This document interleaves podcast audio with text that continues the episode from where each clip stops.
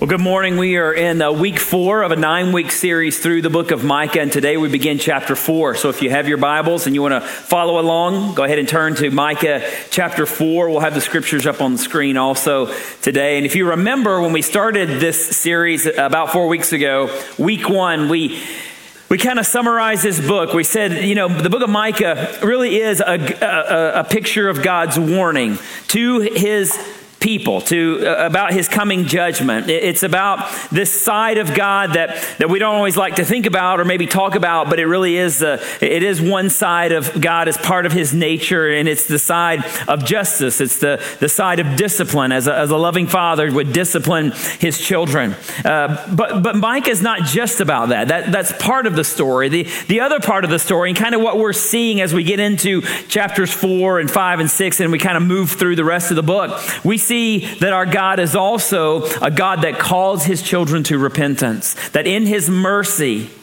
we see this God who is kind, and that kindness is meant to draw us back, to draw us back to His presence and into His goodness, into His grace, and into His love. But the, the truth is, and what we've seen so far in the book of Micah, if God's people continue to walk in sin and they walk long enough in disobedience without repentance, like a good father, God will discipline His children. He will discipline them and call them back to Himself. And and last week in chapter 3, we saw specifically that God's judgment came against Israel's leaders, both their national leaders and their religious leaders, who were both corrupt. And so we see that judgment coming against the leaders of a nation. And that's why it's so important that we're praying for our leaders, our, our national leaders, also our church leaders, that we're constantly lifting them up in prayer that they would follow the one true voice, the voice of the living God.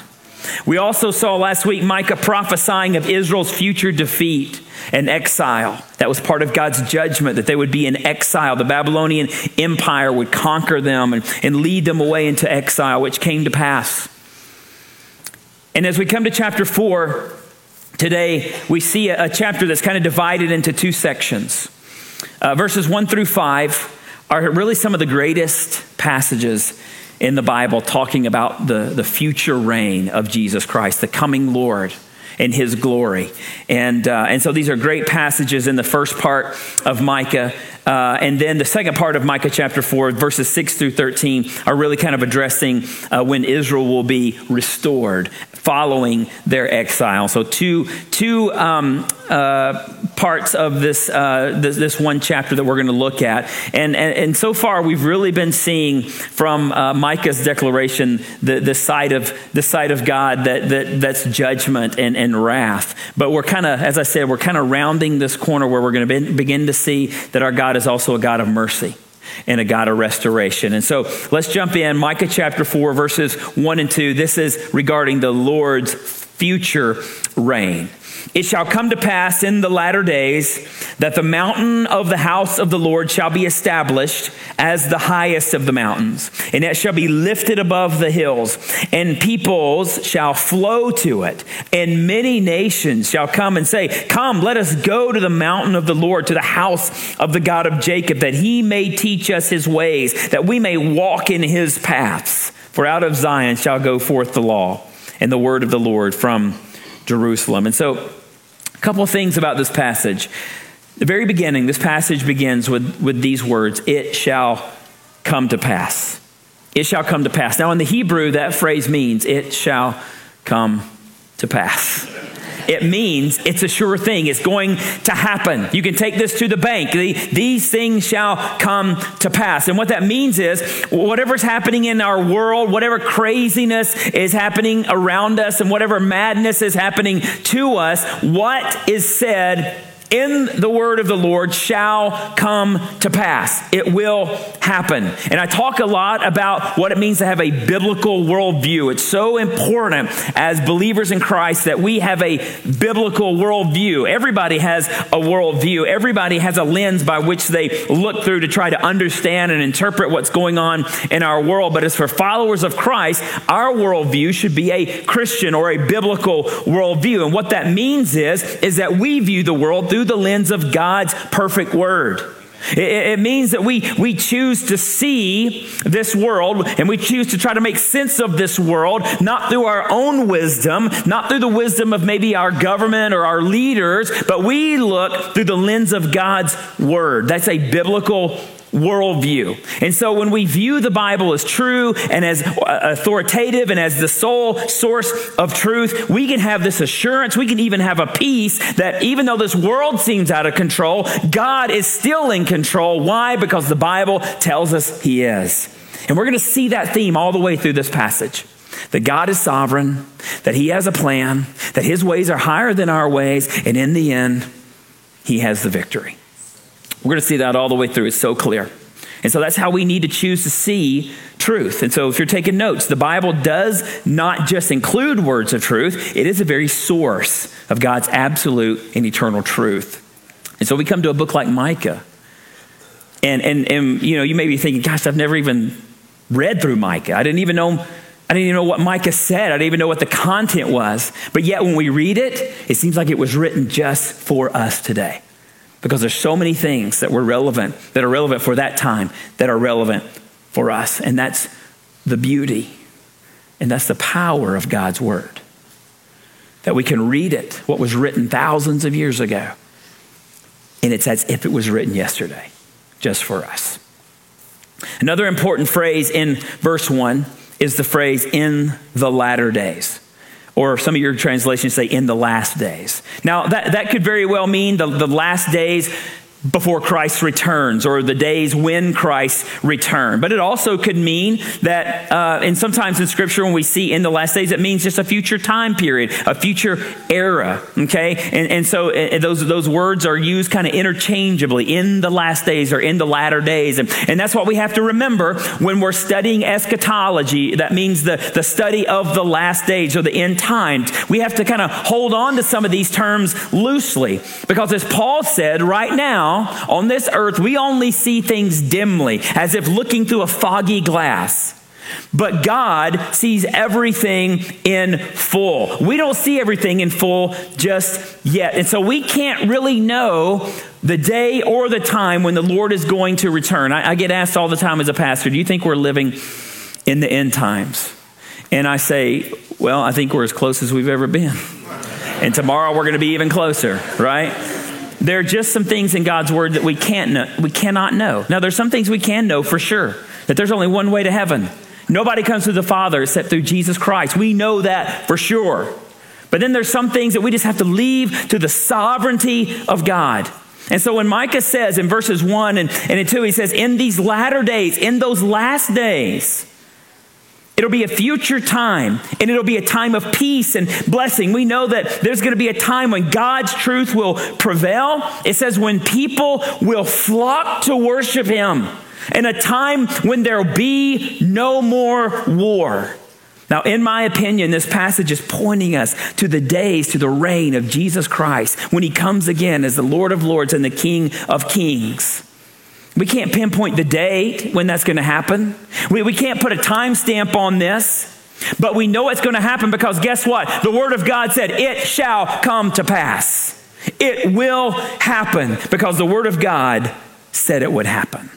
And so we put our hope in that, we put our belief in that.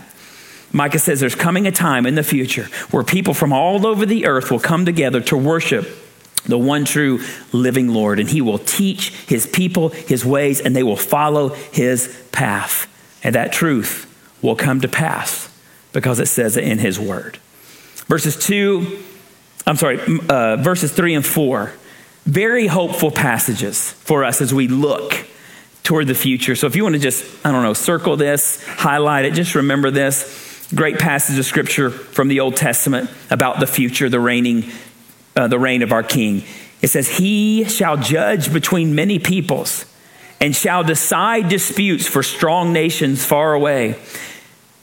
Listen to this they will beat their swords into plowshares and their spears into pruning hooks. Nation shall not lift up sword against nation, neither shall they learn war anymore. But they shall sit every man under his vine and under his fig tree and no one shall make them afraid. For the mouth of the Lord of hosts has spoken. Wow. Now, most assuredly, this verse is pointing us to a, a period of time in the future. In, in the days after Jesus' second coming, a time of peace. And the reason I believe that is because I still see a lot of people carrying around swords.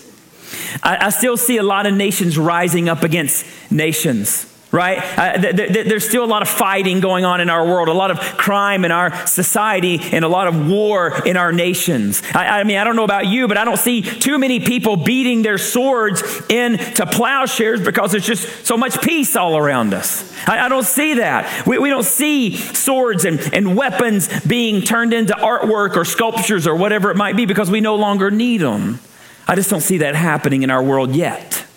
So I believe that Micah is talking about a day yet to come when God brings universal peace through the second coming of his son, Jesus Christ. And on that day, we will have no need for swords. Can you imagine? No need for weapons. Nation will not rise against nation because the Prince of Peace will reign forever. By the way, I found out this week, pretty cool thing, there's a statue located outside the UN in New York City that represents the verse we just read out of Micah 4. We're going to put it up on the screen there for you. This is a statue of a man with a large hammer in one hand and a sword in the other hand. And guess what he's doing? He's hammering his sword into a plowshare. Now, this statue was donated to the U.S. in 1959, and it's supposed to represent what the UN is supposed to stand for, okay? To bring peace to the nations that are united as one. And on that statue is, a, is a description from the book of Isaiah, chapter 2, verse 4, which just happens to be the same verse we read in Micah 4 3. They shall beat their swords into plowshares and their spears into pruning hooks. Nation shall not lift up sword against nation, and neither shall they learn war any more. Isn't it cool that if we look throughout our nation, we will see markers of a time when our nation was built on these foundational principles uh, uh of, of Christ and His Word? Some prophecy, some foretelling. Maybe they've been forgotten or somehow lost but they're there and they represent, they draw back to the truth of God's word. Here in the book of Micah, we see God saying to his people, you know, right now you are in a time of war. And, and in just a little bit, you're going to be led off to exile as a part of God's judgment against your disobedience. But look, God's plan is not for you to be in exile forever. God's plan is not for his people to be in war forever. Your God is a God of peace, and he desires peace for his people. And one day, in the last days, in the coming days, it shall come to pass, there will be a peace for all nations, all tribes, all tongues, through Jesus Christ alone. So if you're taking notes, world peace is not found in the world at all. I hope you know that. It's only found in the person of Jesus Christ. That's it. That's how we'll ever experience true and lasting and eternal peace is through Jesus Christ. And then listen to verse 5. For all the peoples walk each in the name of its gods. Notice little g. But we will walk in the name of the Lord our God. Capital G. Forever and ever. What's Micah saying here? Micah is saying, you know, let all the other nations who desire to, to walk with their false gods. Let all the other nations who, who want to pursue their false truths and let them consume their false desires. But you who are called by the living God, the one true living God, you will walk in the name of the Lord. That reminds me so much of another passage from the book of Joshua, one that you probably know, Joshua 24 15. It says, And if, the, if it is evil in your eyes to serve the Lord, then choose this day whom you will serve.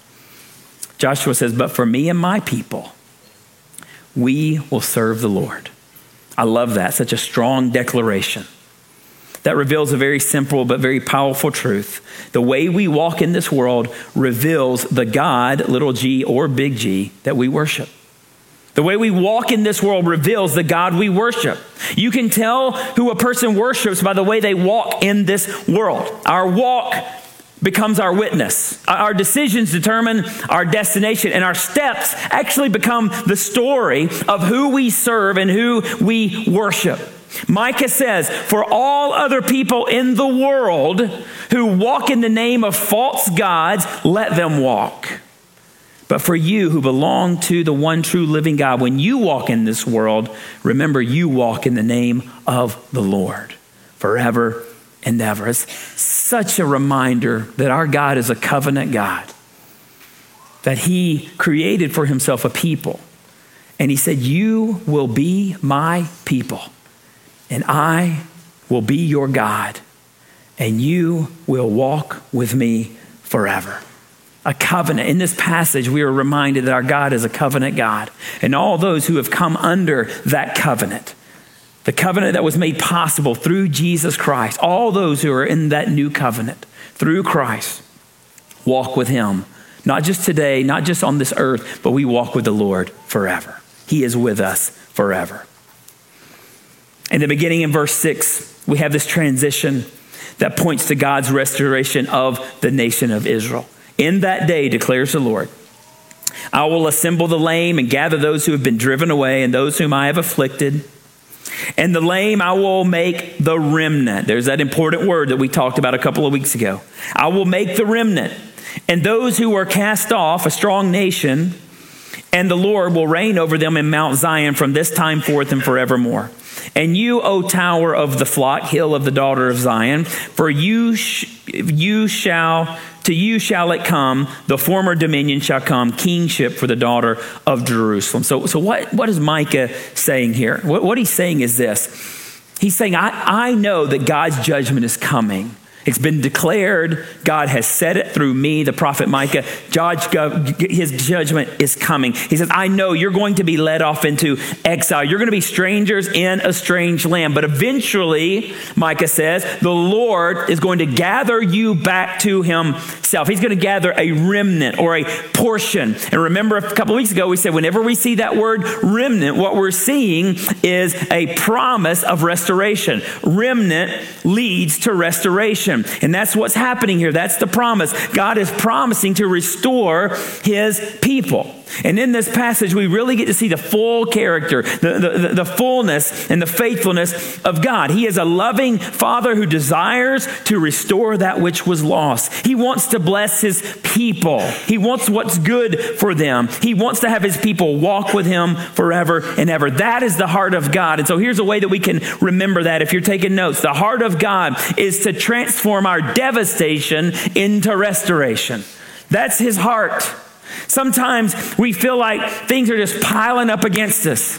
That things are just happening over and over, and it feels like there's devastation all around us. That's not the heart of God. Now, He uses those things for good, and we're going to talk more about that in just a moment. But His desire for you is not devastation, His heart is restoration. If God's people walk long enough and they walk far enough in sin and disobedience without repentance, if they ignore his kindness, if they ignore his patience, eventually his judgment must come upon his children. And at that time, his judgment can feel heavy, it can feel devastating. God's justice issues a conviction, but it's his mercy that offers redemption. It's His mercy that offers restoration. And that redemption and that hope for you and I today comes through grace alone, through faith alone, in Jesus Christ alone. That's it. If, you're looking for restoration in anything in this world, if you're looking for salvation in anything else in this world, if you're looking for some kind of peace apart from Jesus Christ, you're never going to find that peace. It's only found in Jesus Christ. True restoration, meaning being restored to right relationship with the Heavenly Father, it only comes through Jesus Christ. That's the heart of our God, that He loved you so much that while you were a sinner, He sent His only begotten Son, that whosoever would believe in Him would not have devastation, would not perish, but would have restoration would be saved through the name of Jesus Christ. That's the gospel. That's the gospel. Do you know that we can read any book of the Bible? And if we ask for the Holy Spirit's help and we look deep enough, we will find the gospel of Jesus Christ threaded through every book of the Bible. Here in the book of Micah, a book that you probably didn't even know existed, or maybe you didn't know where to find in the Bible, or maybe you've never read. Here in the book of Micah, we see a thread of the gospel, that crimson thread that points us to the gospel of Jesus Christ. Verses 9 and 10. Now, why do you cry aloud? Micah asks. Is there no king in you? Has your counselor perished? That pain seized you like a woman in labor? Rise and groan, O daughter of Zion, like a woman in labor, for now you shall go out from the city and dwell in the open country. You shall go to Babylon. There you shall be rescued. There the Lord will redeem you from the hand of your enemies. Here the Lord says, You're about to go through some terrible times. You're about to cry aloud from your agony. There's going to be a time where you have no king, no counselors. It's going to be a time of great pain, like a woman who's, who's in labor. You're going to be crying out, screaming out, and you will go to Babylon, a hostile place with hostile people. There you'll be in exile. You'll be a stranger. You'll be an outcast. But then God says, But it'll be there that you shall be rescued. There is where you, I love that. I got so excited when I read that this week. It's there in that place. That place, and you're in your worst moment. That darkest place in your life. That place where you feel like you have kind of lost all hope. That everything's against you, that you're in the midst of devastation. We see this beautiful promise that there, when we cry out to God, He hears our cry. And in the place of our greatest darkness comes the place of our greatest rescue. If you're taking notes, write that down. God can use our greatest defeat to become our greatest rescue. He can use the place of our greatest darkness to become the greatest place of rescue. It reminds me of what the Apostle Paul wrote to the church at Corinth in 2 Corinthians. This is not on the screen, but you'll be familiar with this passage. He says, You're pressed, but guess what? You're not crushed. You're, you're perplexed, sure, but you're not in despair. You're persecuted by those around you, but you're not forsaken. You're struck down, but you're not destroyed. Sometimes God takes us into the storm. Some, sometimes God allows us to go into the storm because it's in the storm. That's the only way that we're going to be humbled. That's the only way that we're going to, uh, we're going to see and understand our sins and repent of our sins. And as Israel did, cry out to God. And so he takes us into the storm. He allows us to go into the storm so that we will realize without him, we are crushed. Without him, we are defeated. But then our God is the one who turns that defeat into victory. God is the one who uses our wreck as an opportunity to rescue us when we cry out to Him. And through that rescue, He restores, He redeems, and He renews us back to Him for our good and ultimately for His glory. That's the heart of our God. That's the heart. That's who He is. This God of justice and this God who cannot be in the presence of sin and cannot tolerate sin, but a God that is kind and, and, and, and gracious and full of mercy, and a God of restoration. Let's keep going. Verse 11 and 12. How many, I'm sorry, I'm getting too excited. Now many nations are assembled against you, talking to Israel. Many nations are assembled against you, saying, Let her be defiled. Let her eyes gaze upon Zion. But they do not know the thoughts of the Lord. They do not understand his plan, that he has gathered them as sheaves to the threshing floor. God is saying here when you go into exile, all the nations are going to delight in your destruction. You ever felt like that? You ever felt like there was somebody in your life that was just applauding your demise? Bad things happen to you, things go wrong, and there's somebody just in the shadows that's applauding the fact that you're struggling. That's what Micah says is going to happen to the nation of Israel. There's going to be those who delight in your destruction. They're going to love the thought that you've been defeated. They're going to gloat. They're going to cheer. And they're going to applaud. And they're going to feel like you've been absolutely crushed. But then God says, hey, they don't know my plan. They don't know my thoughts. It's the same thing echoed in the book of Isaiah 55. Uh, my thoughts are not like your thoughts. the Lord says. My ways are beyond what you can comprehend. You see, we can't fully know the thoughts of God. They're, his thoughts are too high, too lofty. His thoughts are nothing like ours. And many times when we find ourselves in a storm or we find ourselves in the midst of devastation, you know what the question is that we most often ask? Why? Why, why is this happening? Why, why do I feel defeated? Why are my enemies laughing at me? Why is it just one thing right after another? Why does it just keep piling up? God, why are you doing this? But as we've said before, a much better question to ask rather than why is what? Lord, what, what do you want me to learn here? What are you trying to teach me? What do you want me to see? What do you want me to become? You see, that's a completely different question for a completely different purpose. God says, Your enemies, Israel, have a plan. To you today, He may be saying, Your spiritual enemy has a plan a plan to steal and kill and destroy, to crush you so that you feel absolutely defeated. But God also says, they don't understand. Your enemy doesn't understand that his rebellious plan is just a part of my greater plan for you. I will use what was meant for harm and I will use it for your good and for my glory. In this world, it may seem like it's out of control. Your world may seem like it's out of control. But listen, it's really just marching to the orders of our sovereign and powerful God. The evil plans of our enemy will only be used for the wonderful plans of our Heavenly Father. He works all things together for good. And then our last verse for the day. Arise and thresh, O daughter of Zion. This is a declaration of victory, by the way. Arise and thresh, O daughter of Zion, for I will make your horn iron. I will make your hoofs bronze. You will beat in pieces many people and shall devote their gain to the Lord, their wealth to the Lord of the whole earth. So, this final verse of chapter 4, again, is a declaration of God's coming future and final victory. He says, Right now, Israel, it looks like defeat.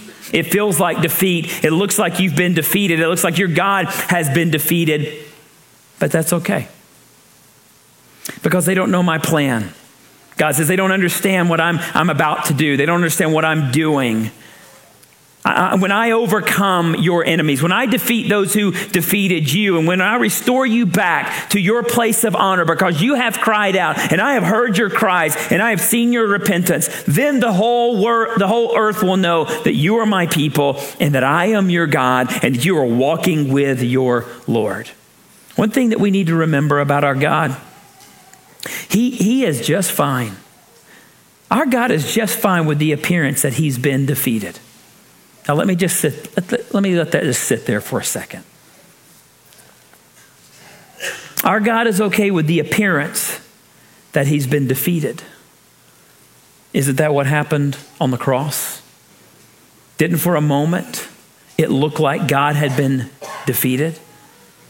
Didn't it look like that Jesus, the so called Messiah, was dead once and for all? As the disciples scattered and many of his followers ran in fear, did it look like death had won? It did. But God had a bigger plan than death. God had a, a better plan than sin. God's plan was resurrection. His plan was redemption. His plan was the once and for all defeat of death and sin. And so here's what you need to remember. Whatever situation you're going through, whatever, whatever devastation you feel that you're facing, no matter how much it feels like we're losing in this world, in Christ we win.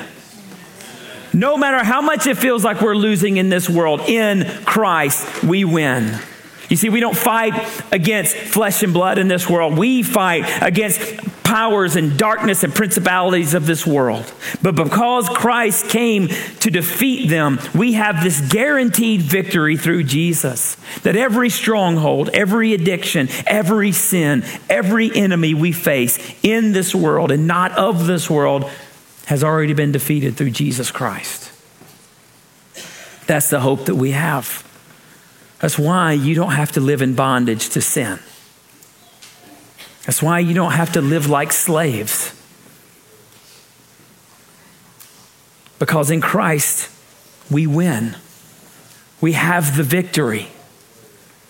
Every promise through Jesus Christ is yes and amen. You see, we've been reading about Israel's coming salvation. This is part of Israel's salvation story. But that story has now become our salvation story. Israel's Savior is our Savior, the one who came, the one who lived a perfect life, the one who died on the cross, was laid in a borrowed tomb, but was raised to new life to restore all that had been lost, to restore our relationship to the Heavenly Father. Jesus' victory has now been applied to us has become our victory. Our God is the one who turns our devastation into restoration.